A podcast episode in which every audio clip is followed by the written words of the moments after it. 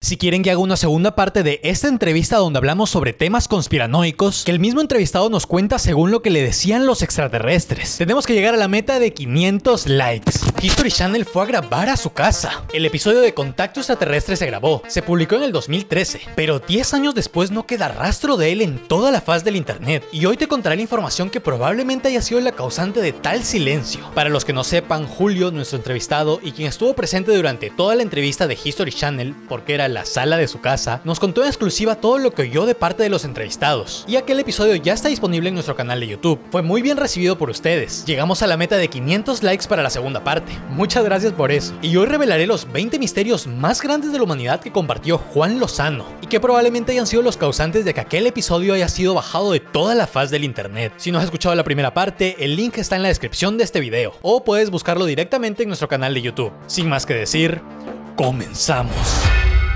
Julio Gallegos, Sullana, Perú. Los extraterrestres, ¿qué son? Le dijo. ¿Son humanos? Y él le dijo, sí, son, son humanos. Y a raíz de eso dijo, te voy a explicar cuál es la verdad del mundo. La tierra en que nosotros vivimos es un espacio en donde el Dios que existe, que es el Dios de todos, porque él dijo, Dios existe, pero existe de una manera en que nosotros ni siquiera la imaginamos, ni siquiera yo la puedo imaginar. El concepto de Dios es tan enorme, tan titánico, tan grande, que una mente como la de nosotros no puede entenderlo, ¿no? Entonces, es por eso que nosotros siempre, como no lo podemos alcanzar, o desdeñamos la idea de Dios, o como no lo podemos comprender, nos volvemos agnósticos, ateos, ¿no? Pero él dijo, yo puedo comprobar, y ellos me lo han dicho, Dios existe, pero no de la manera en que ustedes lo representan. Sí, y ellos también le dijeron, nosotros tampoco lo, lo entendemos al 100%, pero por ser razas que tenemos miles de años en la Tierra, hemos logrado tener un conocimiento un poco más cerca de lo que es Dios, ¿no? De la Tierra, entonces dice que son. Sí, son, a ver, te explico. Nosotros estamos en la sexta extinción. ¿Qué es lo que pasa? No dice que la Tierra que es como una especie de, de campo de entrenamiento para, para que las almas trasciendan y se acerquen más a Dios. Dios, en su inmenso poder, él quería tener, ¿no? Alguien en quien reflejar su, su obra, ¿no? Es por eso que, que, se anima a crear el universo, los seres que existen dentro de ellos, ¿no? Entonces, él crea la Tierra, ¿no? Y crea unos seres y les da el libre albedrío. Dice que de todos los seres que existen en el universo, porque dice que hay cientos, miles de razas, dice que de todos los seres que existen en el, en el universo, el único que tiene la misma facultad que Dios es el ser humano. ¿Y cuál es la facultad de Dios? Es el libre albedrío. ¿Qué significa esto? Que nosotros podemos hacer lo que nos da la gana. Claro, sí, también, ala, es impactante porque también lo he escuchado, justo estoy leyendo ahorita el libro El Kibalión, que habla también sobre cómo comprender sobre el universo, la creación, sobre Dios, sobre todo. Y también el, el anterior entrevistado que tuve también me comenta lo mismo, o sea, que la Tierra es como que un campo de entrenamiento que nosotros escogemos sí. para trascender. Y lo último que me comentabas, que nosotros somos el último con, con, con libre albedrío. Sí, somos, somos los, los únicos, ¿no? Y por eso es que, por ejemplo, o los demonios o los seres de otros planetas como que nos tienen cierta envidia porque ellos eh, están más limitados. Sí, hay una batalla ahorita, ¿no? Que uh -huh. se libra entre las fuerzas del mal y el bien, pero nosotros estamos en este espacio que es como decir una, un espacio protegido y justamente los encargados de proteger son estos, estos seres de luz que son también humanos. Es más, los reptilianos y toda esta playa de, de razas extraterrestres oscuras, negativas, ¿no? También han sido humanos, sino que eligieron el camino del mal, ¿no? Y sus razas, al no tener libre albedrío, están destinadas siempre a nacer en el mal y los ángeles se reproducen y están destinados a nacer siempre en el bien. O sea, ellos no tienen opción de elegir entre yo quiero ser malo y quiero ser bueno. No, Mm. Ellos ya nacen buenos y los otros ya nacen malos. Por eso que nos envidian los, los seres de vibración baja y esa energía que nosotros tenemos, ellos nos la absorben porque ellos están, viven acá en la Tierra, viven en el inframundo, ¿no? Uh -huh. Hay muchas cosas que él explicó, ¿no? Él dijo que la Tierra era hueca, que realmente existe el infierno, ¿no? Que la, la versión del infierno contada por la Biblia, que dice que el infierno es llamas y está en el fondo, pues es una alegoría de lo que pasa en el fondo, porque mientras más más tú te acercas al, al centro de la Tierra, pues encuentras magma, lava y los seres estos viven. Dice que hay más de 12, 13 razas que viven en el inframundo, ¿no? Pero hay un pacto de que estas no salgan al, al exterior y los que cuidan la puerta son estos pleiadianos, ¿no? Que son justamente la raza rubia, ¿no? Y de la cual hay muchas historias, ¿no? Entonces él, él hablaba de que la descripción del infierno, esta cuentan en la Biblia, y no solamente en la Biblia, dio varios ejemplos de las distintas religiones, ¿no? Que consideraban que existía un infierno, era justamente eso, ¿no? La tierra, le habían dicho estos señores que existían dentro del, del mundo, ¿no? Estaban exiliados por el mismo Dios, Dios fue el que los desterró y los encerró ahí, y existen unos guardianes que específicamente cuidan las puertas de, de esta entrada que está en el Polo Norte, ¿no? Claro,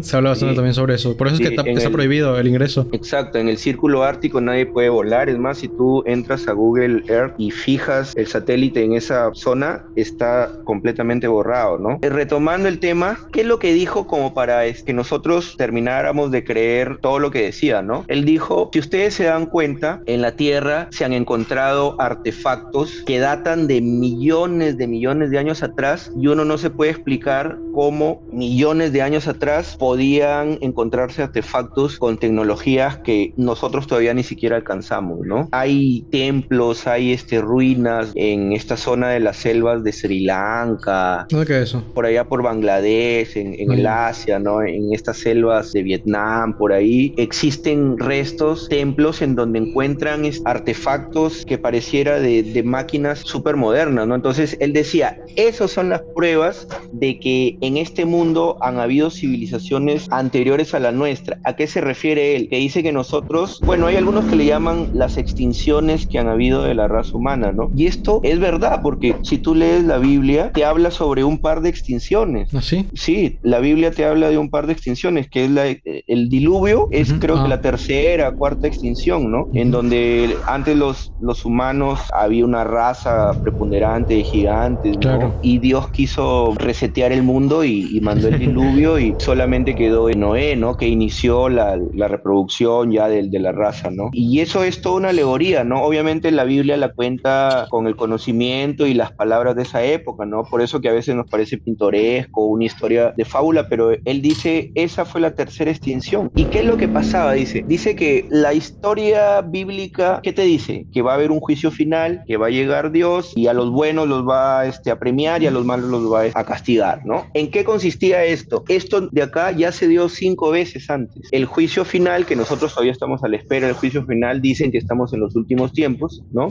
Ya se ha dado cinco veces, ¿no? Cinco veces se ha extinguido el, el planeta Tierra, ¿no? Y de nuevo ha comenzado desde cero la vida y todo eso, ¿no?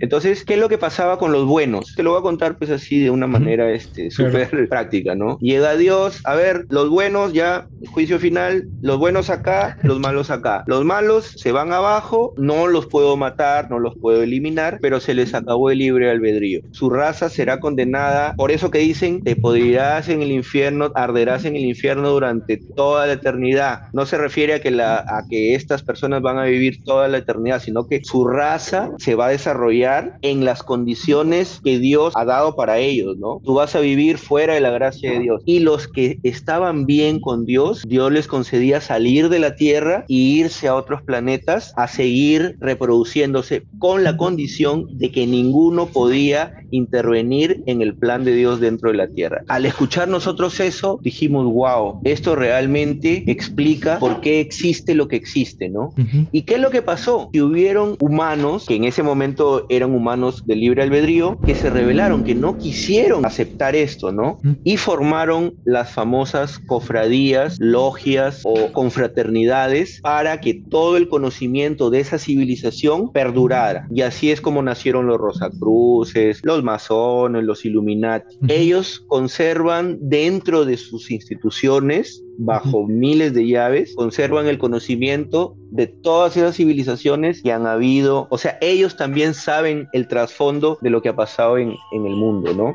Ujú. Y ellos, bueno, hay una teoría que dice que la religión es para resguardar esto, es para no, para que no nos enteremos nosotros de la verdad y que son muy pocos los que saben, ¿no? Porque los que realmente saben y viven en la tierra son estos seres que están entre nosotros y que son los que quieren imponer el nuevo orden mundial y todo esto que escuchamos a veces sin querer en las redes, porque hay cosas muy interesantes que se cuentan en las redes, pero hay cosas que sí son verdaderas y hay otras cosas que ya son demasiado alucinantes, ¿no? Claro. Pero el, entrevistado de, casualidad dijo, o sea, porque dice eh, que el mundo se extinguió cinco veces. Entonces es algo curioso, pero me pareció aún más curioso el hecho de porque Dios lo quiso, como forma de castigo quizás, o, pero, o sea, en realidad abarca todo el, todo el mundo. No es un castigo, sino que es un mecanismo en donde él te dice, bueno, yo le voy a dar una oportunidad a la raza que yo he creado para que alcancen el nivel que yo quiero de ellos, ¿no? O sea, la trascendencia, ¿no? Entonces los transforma en seres materiales porque en realidad nosotros somos un alma, ¿no? Y estamos acá pues configurados, materializados para demostrar que, que realmente hemos hecho méritos para alcanzarlo a Dios. Quizás haya una explicación mejor, haya una explicación más teológica o, o más filosófica, pero es lo que yo pude entender, ¿no? Y los que, bueno, ya tuvieron su oportunidad y Dios le dijo, bueno, muchachos, han seguido lo que yo les dije, tienen un premio, vayan a conquistar el universo, porque el universo es tan vasto que... Y dice que hay colonias de seres, ah, y ojo que son ya seres de luz, o sea, ya no son seres eh, físicos. físicos, ¿no? Pueden adquirir la forma física porque tienen esa capacidad, o sea, imagínate, pues tienen millones de años de ventaja con nosotros. Y dice que los primeros que fueron los primeros elegidos para gozar del, del, reino de Dios, ¿no? Entre comillas, ¿no? Según lo que dice la Biblia, fueron estos pleiadianos, ¿no? Que pasaron a ser la corte celestial, o sea, los ángeles que se conocen, ¿no? La raza aria esta que hablaba Hitler y todas las historias que se han contado de estos, de estas personas, ¿no? De estos seres de luz. Somos nosotros los humanos, pero que son de otra época, ¿no? Son de otra civilización, pero en el fondo son humanos, pero que ya trascendieron. Es todo un proceso, ¿no? Ellos ya es, tienen miles de millones de años sus, civilizaciones que han alcanzado ya pues una armonía, un desarrollo, y estos son los que nos defienden, pero ellos no nos pueden defender mientras no, nosotros no les, no les demos permiso, ¿no? Claro. Ah, Entonces, ellos nos cuidan. Esos famosos ángeles de la guarda que dicen que, que existen, que son, en realidad son ellos que están eh, al, tanto de, al, tanto de, nosotros, pero y, y, obviamente hay una lucha, hay una guerra muy encarnizada entre las civilizaciones oscuras que desobedecieron y que se rebelaron contra Dios. No les gustó que los mandaran al inframundo, no que los encerraran ahí. Y obviamente ellos sí transgreden y están actuando en contra de la raza, ¿no? Lo hacen de una manera subliminal, lo hacen de una manera encubierta, lo hacen de una manera secreta, pero si vemos cómo está el mundo actualmente y las cosas que pasan y las cosas que ya se están revelando, ¿no? Es eso, ¿no? Es lo que dijo este señor. Él dijo, las religiones, si bien es cierto, existe gente que se forja en la religión que son muy buenos, esto también es un arma de doble filo, ¿no? Porque así como la religión forma personas de valor, también dentro se han filtrado muchos que están influyendo y tratando de, cambiar algunas cosas para, para que la humanidad pues este, fracase en el intento de superarse, ¿no? Claro, limitarlos. Ajá. Sí, entonces es, es, es una cosa fascinante, ¿no? Este señor habló como por una hora y hablaba de una manera tan convincente porque obviamente la entrevistadora le refutaba, pues no, pero ¿y cómo es que, por ejemplo, él decía que un, en un, una de las extinciones fue la Atlántida? Ah, claro. La Atlántida pues era una civilización que estaba en guerra con, con otra civilización, ¿no? Y ellos ocasionaron pues un, un impacto nuclear que destruyó el planeta, ¿no? Y, y, Dios pues volvió a resetear y de nuevo volvió este, a, ¿no? Pero se han encontrado evidencias de estatuas y templos que están en el fondo del mar, ¿no? En lo que parece un, un continente que, que se hundió, que se hundió ¿no? Entonces te dice muchas cosas y te las comprueba históricamente, ¿no? Uh -huh. Dice que han encontrado artefactos, han encontrado cosas que, que en esa época pues nadie podía este, fabricar, pues, ¿no? Y, y, y datan de años que no concuerdan con nuestra civilización actual, ¿no? Que tiene un, un periodo de años, ¿no? Al momento de hacer esto, sale de que, que, esto pues es de mucho más atrás, ¿no? Entonces hay evidencias, ¿no? Lo que yo he escuchado sobre, específicamente sobre la Atlántida, eh, claro que eso fue una raza que estuvo aquí en la Tierra y que fue una civilización bastante avanzada. Justo lo que me comentabas del inicio de que llegamos a la Tierra con un propósito, ¿no? De, de trascender. Es como que nuestra como una simulación en la que entramos para prepararnos y mejorar. Entonces, lo que yo había escuchado sobre Atlántida es que evidentemente trascendieron lo que debían hacer, pero también por la guerra, lo que supuestamente hizo Dios es mandarlos a, a un lugar mejor. Yo escuché sobre dimensión, o sea, mandarlos a la quinta dimensión, que es donde tranquilamente pueden seguir desarrollándose, porque después de todo, la Tierra es como que un limitante, es como un campo donde entrenamos. Entonces, por eso es que se dice que estuvieron aquí, obviamente desaparecieron, no porque se extinguieran, sino porque al estar en guerra y ellos ya haber conseguido lo que tenían que conseguir aquí en la Tierra, pues Dios, el ser de luz, el Todopoderoso, pues los mandó a la quinta dimensión donde podían seguir trascendiendo. Y lo más loco es que todo este conocimiento lo tiene, lo manejan ciertas sociedades secretas, ¿no? Hay muchas sociedades secretas, la Orden de los Caballeros de,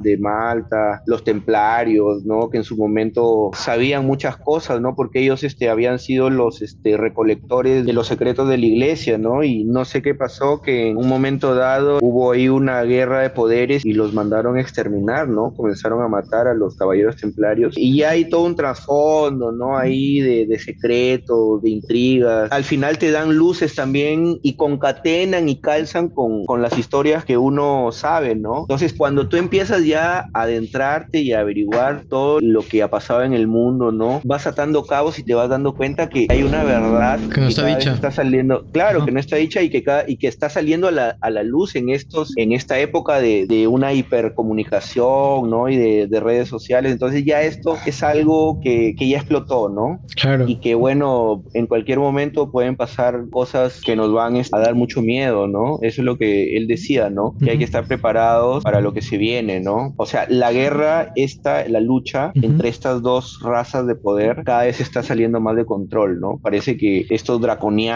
¿no? Porque son draconianos, la raza de los reptilianos, ¿no? Cada vez este, están ganando terreno, ¿no? Y en algún momento ellos van a dejar ya evidencia de, de eso y ahí pues sí va a empezar una guerra ya pues con todo, pues, ¿no? O sea, ya va, va a ser real, ¿no? Me recuerda un poco la serie de Secret Invasion de Marvel, que cada vez se van, se van infiltrando más en la Tierra. Todavía no sale la serie, pero me recuerdo un poco a eso. Y justo so sobre las razas que me comentas también, sobre que nos ocultan, cada vez va saliendo más efectivamente. Y algo que también, que nosotros hacemos también en el podcast, en una sección de, de contenido que hacemos, es personas que el gobierno mandó a desaparecer, que suelen revelar información de más, que obviamente a esas potencias no les conviene, porque les conviene que nos sigamos manteniéndonos sumisos para poder ser, ser moldeados a su forma. Exacto, sí, es cierto, o sea, es simple de entender cuando ya te dicen las cosas y bueno, y después de eso a mí me comenzaron a pasar cosas muy, muy interesantes, ¿no? Obviamente yo no he contactado a nadie, ¿no?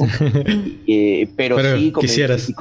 De hecho que sí, ¿no? Pero comencé a sentir como que me seguían y en algún momento sentí presencias y en algún momento pude ver una figura que no pude dormir durante todo un año porque se me apareció este ser, ¿no? ¿Quién se te apareció? Se apareció el famoso encapuchado. El encapuchado, no, no he escuchado sobre eso. Ahora cuéntame. Bueno, yo estaba durmiendo y... ¿Qué edad tenías? ¿Hace cuánto fue? Habrá sido después de, de eso, ¿no? De ese... Hace 10 años más o menos. Sí, más o menos. Yo estaba durmiendo y hacía frío, ¿no? Y no estaba tapado y al momento que me levanto a, a jalar la, la colcha, uh -huh. abro los ojos, estaba medio sonámbulo, pues, ¿no? Abro los ojos y en, la, en los pies de mi cama estaba parado. Era una... Eh, no era negra, era una... No se le veía el rostro, ¿no? Pero era como una túnica marrón de capucha y no se le lograba ver el rostro. Yo me he quedado unos segundos viendo, tratando de, de saber y no podía este, gesticular ninguna palabra. Me había quedado... En shock.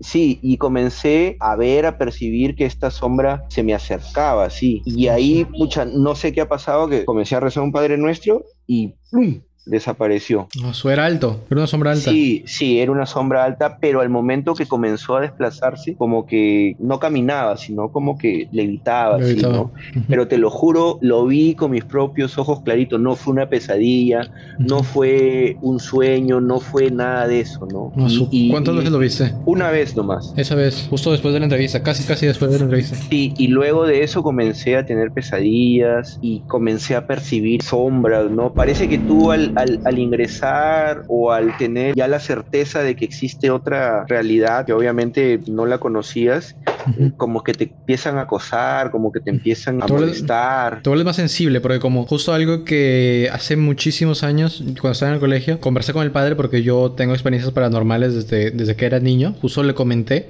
justo en esa época yo estaba viviendo los momentos más fuertes en los que yo tenía presencias. Y me dicen, si es que te llegan a hablar, no les respondas, no voltees a mirarlos. ¿Por qué? Porque esas entidades viven un plano en el que ellos no saben que tú puedes verlos. Y si tú les das a entender que los puedes ver, efectivamente se te pegan. Porque ellos no saben, o sea, ellos en realidad no pueden contactarte directamente. Entonces cuando hay ciertas personas sensibles que sí pueden percibirlos, verlos e incluso escucharlos y hablar con ellos, pues se te pegan porque ellos están en ese plano atrapados, por así decirlo. Porque después de todos los que me rodean no son entidades que han trascendido, sino que se han quedado atrapados. Entonces te vuelves un poco más sensible y obviamente lo ideal es no conversar con ellos, no, ignorarlos completamente, porque si no se te pegan. Sí, tienes mucha razón. Yo he empezado a ya un poco a controlar esto, porque siempre tengo eso de, de percibir, ¿no? Ya no visualizo, bueno, aparte tuve que ir donde una señora que, que hacía este tipo de... ¿Limpias? Eh, no, no, era, e, es una señora que pertenece, ya falleció, ¿no? Era muy conocida en Suyana, la señora Melitina Sanz. Esta señora tenía contactos, había tenido también contactos con extraterrestres, ¿no? y, y, ella era este del movimiento, hay una facción del, del cristianismo, el catolicismo, que es una facción en donde se reúnen para sanar, ¿no? No me acuerdo cómo se llama, tienen un nombre los, que no solamente es en Perú, sino es a nivel mundial, ¿no? Utilizan, ellos invocan al Espíritu Santo y tú sabes que el Espíritu Santo pues te da una serie de, de dones palpables que hacen que, que, algunas personas se curen, hacen una como especie de milagros. Ahí está los carismáticos. Y esta señora tenía ese poder y era muy católica y inclusive dirigía el grupo de carismáticos de Suyana y era súper conocida. Ella también me acuerdo alguna vez, porque yo después de este suceso, uh -huh. yo me traumé, ¿no? Porque yo pensaba que este encapuchado se me iba a aparecer todos los días, ¿no? Entonces fui donde esta señora, ¿no? Mi mamá me dice, vamos donde la señora Melitina que ella de repente te puede ayudar. Entonces justamente fue lo que me dijo, no, mira, no te preocupes, ¿no? Ella te hablaba así súper, tenía una personalidad muy, de lo muy más fuerte, normal. ¿no? Sí, te decía, no te preocupes, sí sé quién te ha visitado, pero no te preocupes. Es una almita que anda por ahí que necesita ayuda, rézale. Yo acá también voy a rezar para que ya no te moleste más, ¿ya? Uh -huh. Ponte este rosario, me dijo, está bendito, y me dio un pomito de agua bendita y un pomito de sal bendita. El agua bendita la vas a echar así en todo tu cuarto, eso va a ahuyentar a todas las entidades que están ahí, y para que no vuelvan a entrar, sella tu puerta con esta sal. Entonces agarra un poco de sal y, y sóbala por todo el, el dintel, el, y si tienes ventanas, sóbalos por todo el santo remedio, nunca más. En mi cuarto, pero por ejemplo, en algún momento que me ha tocado viajar por trabajo y me quedaba en hoteles, pucha, ¿tú crees que puedo dormir yo en hoteles? Ah, su. Tengo unas pesadillas terribles. ¿Qué tipo de pesadillas? De que se me presenta alguien y me quiere matar o que me ahorcan. Y, y clarito, los veo, lo siento, ¿no? Entonces, pucha. Ah, son, son pesadillas palpables. Sí, sí, o sea, es de... incluso he amanecido yo con el dolor con, y con, la, con los marcas. signos de, con las marcas. Ah, su. Y, eh, o sea, lo que, lo que te atacaba en los sueños era algo en específico? ¿Algo recurrente o era, era distinta cada vez? No, una vez me atacó un niño, otra vez me atacó un, una señora ya viejita, otra vez me atacó un, un pata, ¿no? Un, un, hombre, ¿no? Pero siempre es eso, ¿no? Siempre es, es, es recurrente, ¿no? Por eso que yo antes de, de, acostarme siempre me persigno y pido ayuda, ¿no? Porque me pasa eso, ¿no? Y es algo con lo que tú ya te acostumbras este, a vivir, ¿no? Eso se incrementó a partir de, de todo eso, ¿no? Como que... Ah, se incrementó. ¿Ya lo vivías antes o no? Sí, lo había vivido unas cuantas veces, pero no le tomaba importancia, ¿no? Es más, yo lo relacionaba con algo que pudo haber sonado por ahí o que las escaleras, pues, este, no sé, la madera está rechinando o la puerta del cuarto se abrió por el viento, ¿no? Y cosas así, ¿no? Yo trataba de darle una explicación lógica, ¿no? Claro. Pero, y... pero después de eso, pues, pucha, ya se vino con más fuerza, ¿no? Este tipo de pesadillas que tenías, ¿sí las recuerdas? Te lo comento, bueno, dime sí o no, y continúo. Sí, sí. sí a detalle. Sí, sí, Vale, porque justo en Punto Muerto yo voy a sacar un libro de uno de los primeros entrevistados que tuve, que justo se va a titular Sueños Macabros, que, o sea, me impactó lo que me cuentas porque es muy similar a lo que él ha vivido, pero en el caso específico de él, que se llama era una entidad en específico que la visitaba, la visita hasta ahora. Y, o sea, son sueños macabros muy lúcidos, así como lo que tú me comentas. Sí, sí, en la que, por ejemplo, se, se, trepa encima de ti, le corta la mano, lo ahorca, lo acuchilla. O sea, es, fuerte lo que él comenta. Y ahora que me lo comentas tú, me parece curioso. O sea, hubiese sido más impactante que haya sido la misma, por suerte, ¿no? Si tienes más, o sea, más detalles sobre ese tipo de, sueños, me gustaría, o sea, en una próxima entrevista, porque si no, esta ah, entrevista se, hace infinita.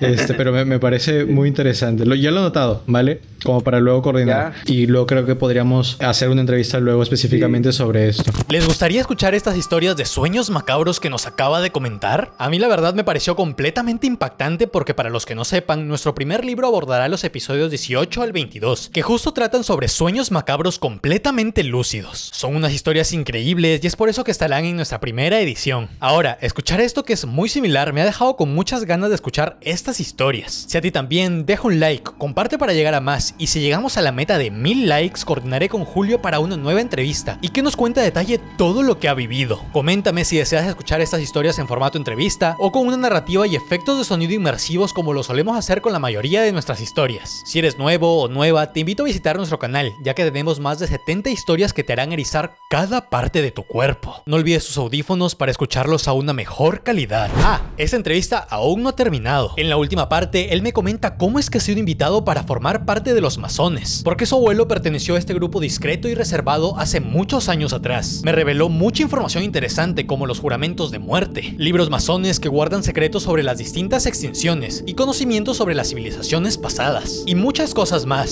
Si quieren que haga esa tercera parte, tenemos que llegar a los 500 comentarios que digan tercera parte con nuestro emoji de la calavera. No olvides seguirnos en todas nuestras redes sociales donde subimos contenido de misterio y paranormal todos los días. Esto ha sido todo por hoy, nos vemos en una próxima madrugada.